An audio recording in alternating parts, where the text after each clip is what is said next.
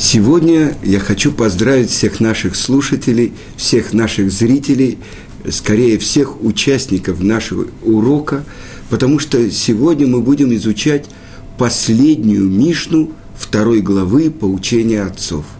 И когда в еврейском народе завершает какую-то важную часть учебы, это называется сиюм, завершение. И я хочу привести вам одну историю, после того, как мы пройдем простой смысл нашей Мишны, по отношению к тому, что называет еврейский народ сиюм, завершение. Итак,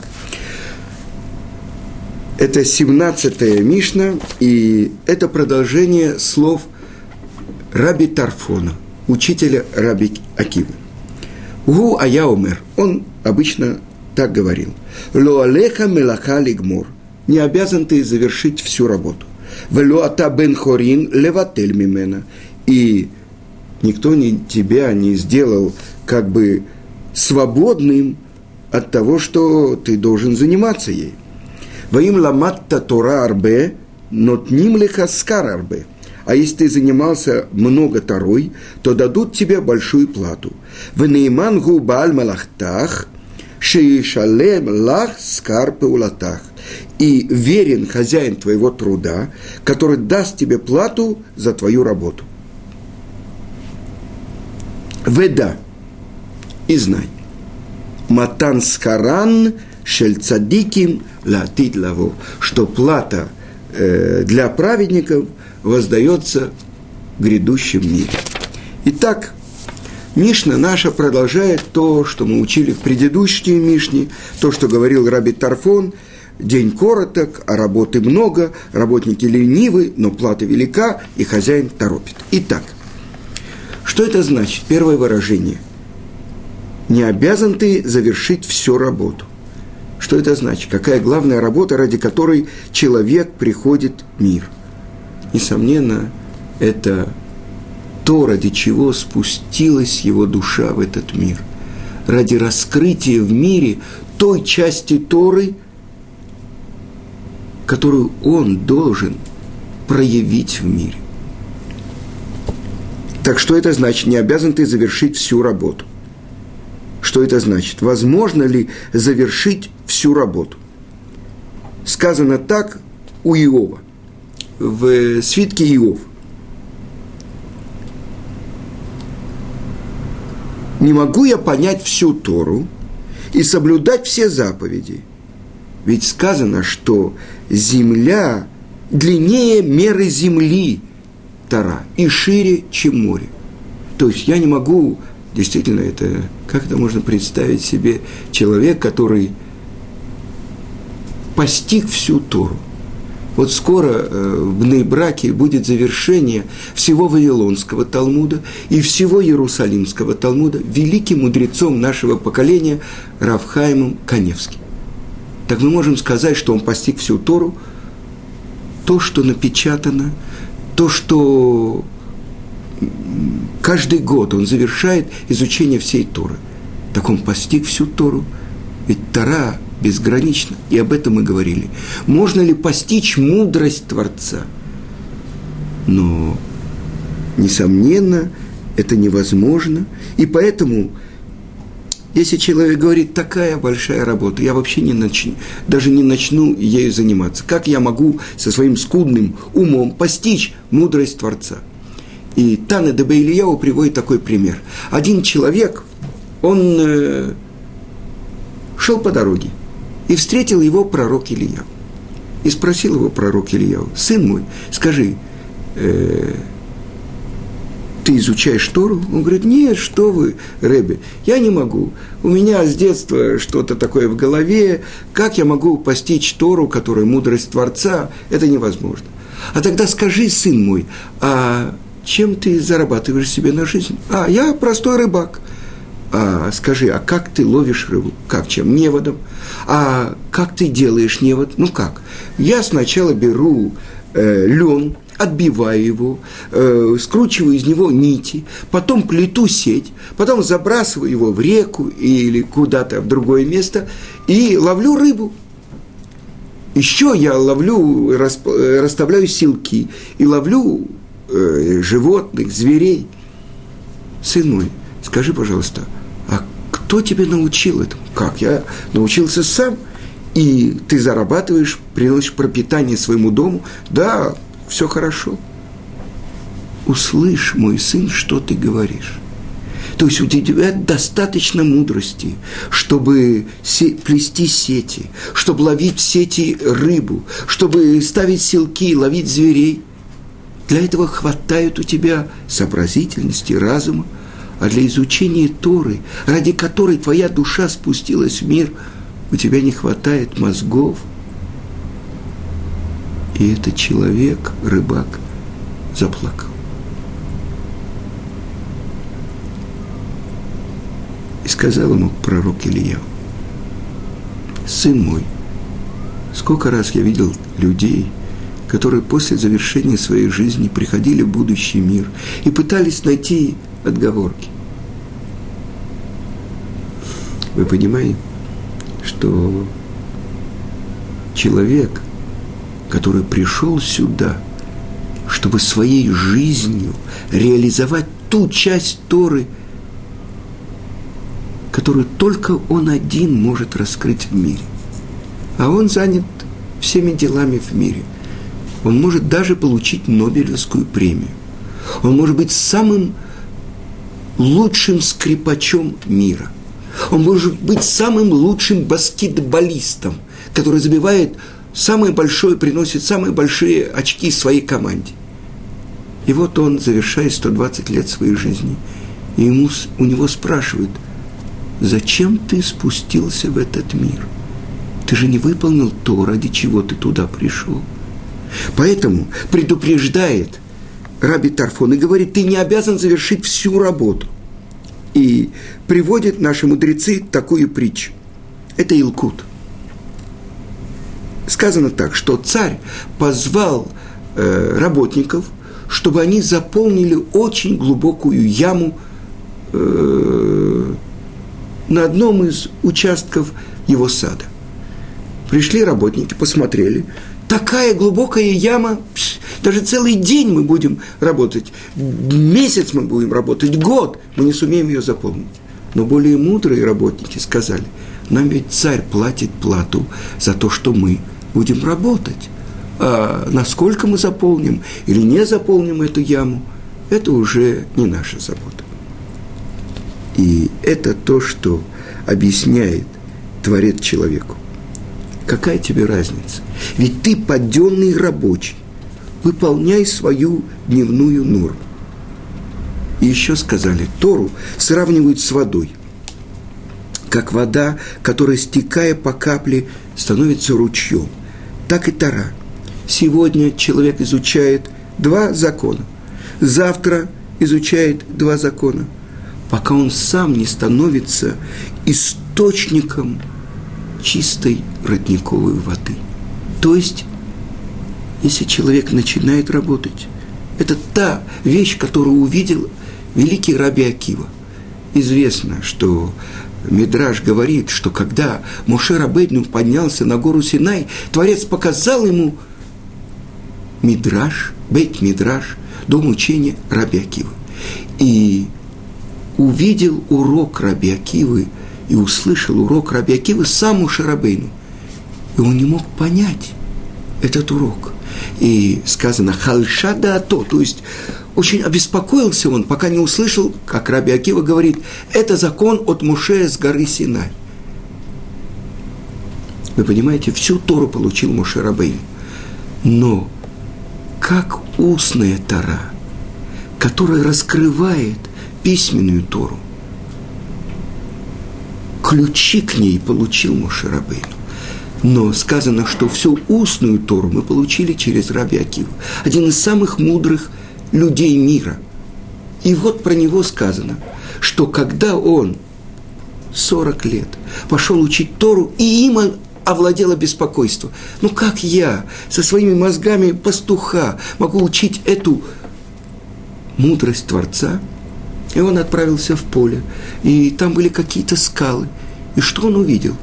Маленькие по капельке стекает, э, даже не ручеек, а капли, бьют по скале. И вдруг что он увидел? Внутри скалы огромная пробоина.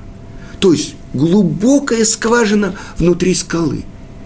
И тогда Раби Акива сделал кальвахомер. Кальвахомер – это одна из мер, которыми исследуется Тара. Если мы посмотрим со стороны, одна капля ничего не может с этой могучей сделать, с этой могучей скалой. Но 10 капель, тысяч капель, миллион капель – они пробивают всю эту скалу, толщу этой скалы. Значит, и одна капля может что-то сделать. Так неужели мое сердце тверже этой скалы? Сегодня одна капля, завтра другая одна капля. И в мое сердце попадет эта великая мудрость, слова Торы. И он вернулся в Бейт-Мидраш и изучал Тору на протяжении 24 лет и стал великим учителем всего еврейского народа на века. Сказано в Талмуде, стам Мишна Раби Мейр, просто Мишна, если не указывается, кто сказал, это Раби Мейр в Алибе да Раби Акивы, и по сердцу Раби Акивы. Так вот, Тору сравнивают с водой. Если человек делает себя сосудом, который хочет получить Тору – тогда он может быть тем, не только кто ее получает, но который ее потом отдает другим. Но, с другой стороны, если кто-то скажет, я уже изучил всю Тору, может быть, я займусь, так в Талмуде сказано. Э, один из родственников э, Раби Ишмаэля спросил его, я изучил уже э, Бен Дама. Он был сыном дочь, э, сестры Раби Ишмаэля. И он спросил у него, я уже изучил всю Тору, могу ли я изучать мудрость греков?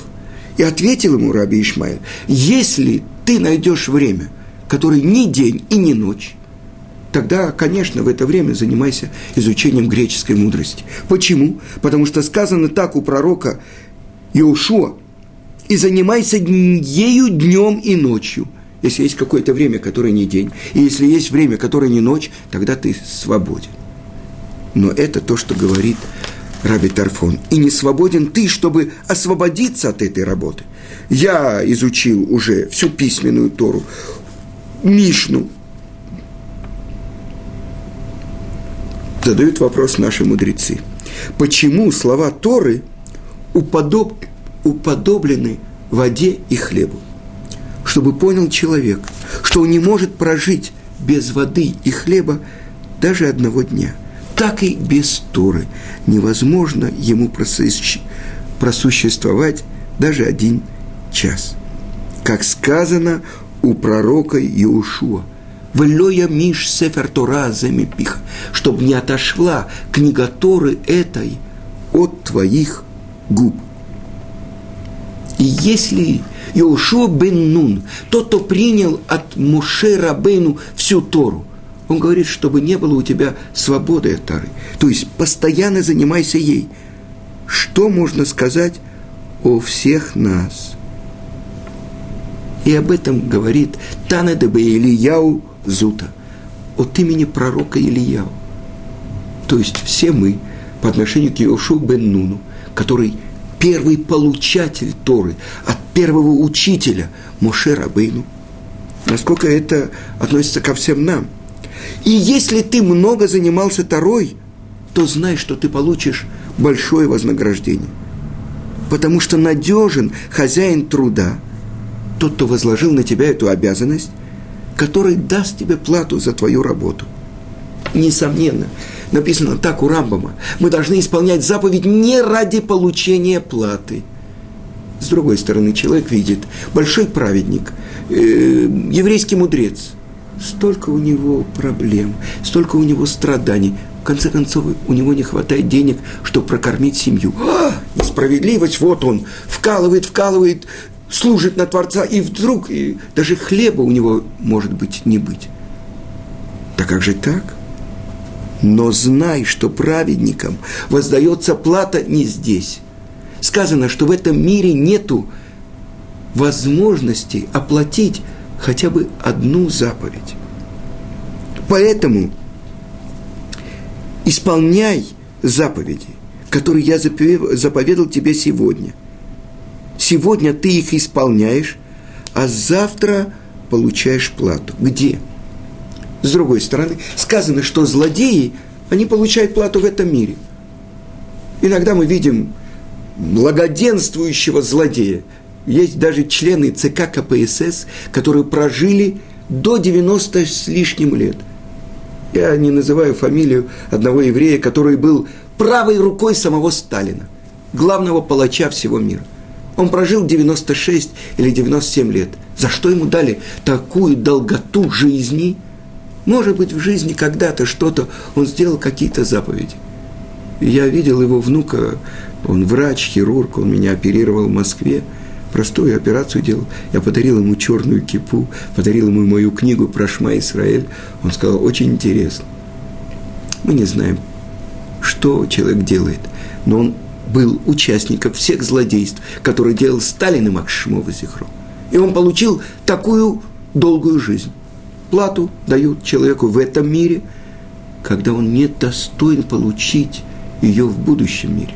Сказано, одному человеку должны 100 тысяч. Так если ему дадут 100 тысяч монгольских тугриков, или ему дадут 100 тысяч евро, вы понимаете разницу? Так то, что мы должны знать.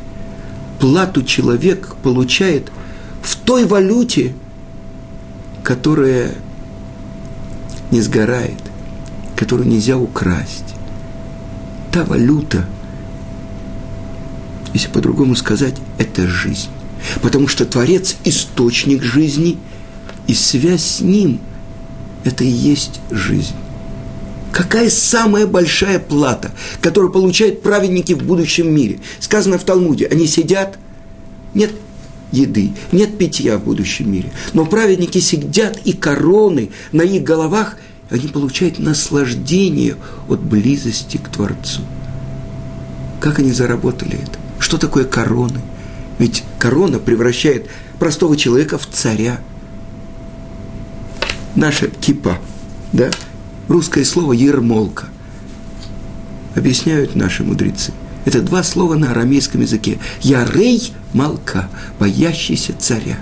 Так что же такое корона? Из чего она сделана? Из бриллиантов, из золота, из платины? Из лучей славы, присутствия Творца.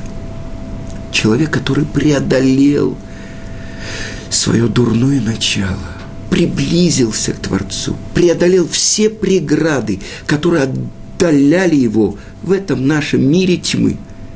Это то плата, которую он получает, близость к Творцу. Кому? К источнику жизни. с другой стороны, человек говорит, для меня тугрики самое важное, для меня бананы самое важное. Он получает бананами – А теперь я хочу привести только э, одно место из Талмуда. Написано так в трактате Хагига. Не ты волен освободиться от этой работы. С другой стороны, я не могу постичь всю, ты не должен завершить всю работу, и не можешь. Так вот, приводит такой случай трактат Хагига Вавилонского Талмуда. Рав Иди, отец Рав Якова, Бар Иди, у него было такой обычай, что он был в дороге три месяца, чтобы прийти на один день в Ешиву, в Бейт-Мидраш, в Ушпизе. И начали подсмеиваться над ним ученики Раби Йохана. Они назвали его Барбейрав Лехат Дехат Йома. То есть э, ученик ученый, скорее ученик дома учения, однодневка. И когда он услышал, как его называют эти ученики, как бы похолодело у него сердце, что он стал посмешищем у еврейских мудрецов. И сказал учитель, раби Йохана, пожалуйста, у меня есть просьба к тебе, не наказывай учеников тем, что ты взыщешь с них. И пошел Раби Йоханан и дал урок в Бейт-Мидраше, и привел он строчку из Ишаяу, из пророка Ишаяу. И меня каждый день будете искать и будете знать мои пути. Сказано, «Ваото, ваоти йом йом и дрешун». И меня день-день будете искать. Спрашивает Раби Йоханан, что это значит? Днем мы ищем Творца, а ночью нет? Но он объясняет, что если есть человек, который только один день в году учит Тору, засчитывает ему этот Творец, как будто изучал Тору весь год – Три месяца он находился в дороге. Был один день быть Мидраши. Три месяца он возвращался к себе домой. Был дома, я не знаю сколько, и опять три месяца в дороге, один день быть Мидраши и три месяца. То есть засчитано ему было весь этот путь, который он проделал, чтобы учиться быть Мидраш. И возвращение, как постоянное изучение Торы. И у нас есть еще пару минут, и я хочу привести вам одну историю, которую я записал. Но это настоящая история, э, имена э, изменены, но это настоящая история, которая происходила в Америке. Э, еврей Гарри Люскер был стопроцентным американцем. 16 лет он профессионально занимался боксом. Спорт был главным делом его жизни. Вместе с тем он твердо знал, что в жену возьмет только еврейку и обязательно сделает обрезание своему будущему сыну. На этом вся его связь с еврейством завершалась. Когда его любимый сын Сэм при обрезании он получил имя Шмуэль, окончил школу, отец не пожалел средств и направил его в лучший университет штата. Сэм уехал в другой город и стал жить в общежитии. Как-то утром он увидел, что его сосед повязывает на руку, а потом на лоб небольшие черные коробочки с черными ремешками. Выглядело это довольно странно. Когда Сэм спросил соседа, что это такое, тот ответил, я еврей, а еврею положено по утрам это накладывать. Я тоже еврей, воскликнул Сэм, но ничего об этих коробоч- коробочках до сих пор не слышал. Из чего они сделаны? что в них внутри, и вообще зачем их одевать. Говорят, ответил сосед Сема, что через них у еврея происходит связь с самим Творцом мира. Но, честно говоря, я точно всего не знаю, а делаю так, потому что обещал моему отцу. Но послушай, как устанавливают эту связь через эти коробочки, не отставал Сэм. Но я же тебе объяснил, что плохо в этом разбираешь. Хочешь, я познакомлю тебя с одним евреем, который все это знает на первой встрече новый знакомый объяснил Сэму все от Вилин. Он рассказал, что в них написано и почему их одевают именно на голову и на левую руку. Но у Сэма появились новые вопросы, и за первой встречей последовало следующее.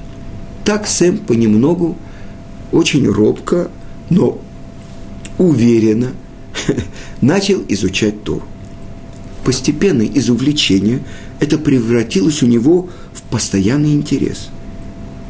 И однажды юноша понял, что ему интереснее в Ешиве, чем в университете. И древнее имя Шмуэль нравилось ему все больше. Мистер Люксер был очень недоволен решением сына оставить университет. Ведь рушилась его мечта о сыне-адвокате. Но что он мог поделать? Тем более, что некоторые изменения, происшедшие в сыне, ему были симпатичны. Теперь, приезжая на отдых в родительский дом, он перестал пропадать в ночных клубах и с родителями общался охотнее. Правда, дома он особенно не сидел. После завтрака брал с собой большого формата толстую книгу и уходил надолго в синагогу. Как-то невзначай отец туда заглянул. Сэм, Сэм, его сын, сидел в уголке за столиком, а напротив него сидел другой парень, и перед тем тоже лежала такая же большая книга, и они что-то очень активно обсуждали, цитируя строчки из этих книг. Прошло полгода. Когда мистер Люскер оставил ринг, средства его профессия принесла ему достаточно, но не привык быть неудел. Как-то вечером он обратился к своему сыну с неожиданной просьбой. «Слушай, сынок, может, ты и меня поучишь этому своему Талмуду?»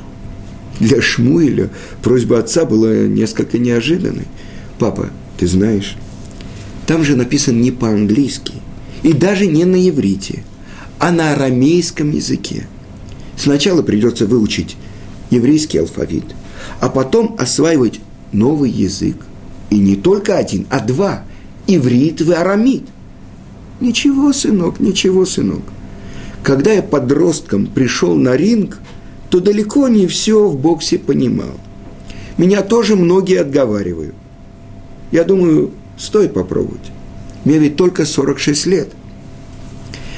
И с того дня они начали каждый вечер заниматься по часу. Алфавит, еврейский алфавит, алиф, бет, отец освоил за месяц. Через три месяца он смог прочитать первую Мишну. Всего несколько строк – но на родном языке и почти самостоятельно. Ме и мата и корин эчма барабит. С какого времени читают шма вечером? Прошло еще полгода. И он завершил в первый в своей жизни лист Талмуда. И тогда он предложил сыну устроить сиюм. Помните, в начале урока я обещал вам рассказать про сиюм, про завершение праздничный обед по случаю завершения определенного этапа учебы. «Ну что ты, папа?» – удивился сын. «Так не принято. Сию, завершение, устраивают, когда завершают полностью целый трактат Талмуда или хотя бы трактат Мишны. А ты же прошел только один лист». Не один э, лист, мой дорогой сын, а первый лист – и этой радостью я хочу поделиться с моими друзьями и близкими. Ну хорошо, сказал сын, я спрошу у Равина. Услышав рассказ Шмуэля, Равмойше Файнштейн поддержал идею организации Сиюма. Несомненно, надо устроить твоему отцу праздник. Ведь на первый лист Талмуда у твоего отца ушло ровно 9 месяцев.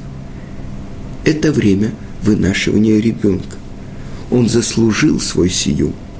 Сообщи, мне, пожалуйста, когда будет проходить этот праздник, я хочу принять в нем участие, сказал Равин. Гостей на праздник собралось много. Там были не только евреи. Были и друзья отца по предыдущей профессии, профессиональные боксеры – и евреи, и неевреи. Они немного смущались. Многим из них не доводилось бывать в такой компании прежде. Для меня это самый счастливый день в жизни. Начал мистер Гарри Люскер. И я благодарю Творца за этот день, а также моего дорогого сына Шмуэля за то, что он меня обучил. А когда дали слово Равмойше Файнштейну, он в конце своей речи отметил, есть люди, приобретающие свой будущий мир, изучая всю жизнь, всю Тору, весь Талмуд. А есть те, которые приобретают будущий мир за 9 месяцев, выучив один лист Талмуда. Утром Шмуэль постучал к отцу, чтобы разбудить его на молитву. Но оказалось, что этой ночью Ребгари Люскер завершил свой жизненный путь. У его кровати лежал трактат Талмуда «Проход», раскрытый на втором листе. На этом я завершаю. Мы завершили изучение второй главы Перке, вот поучение отцов. И с этим я хочу поздравить всех тех, кто вместе участвовал в этих уроках. До следующего урока.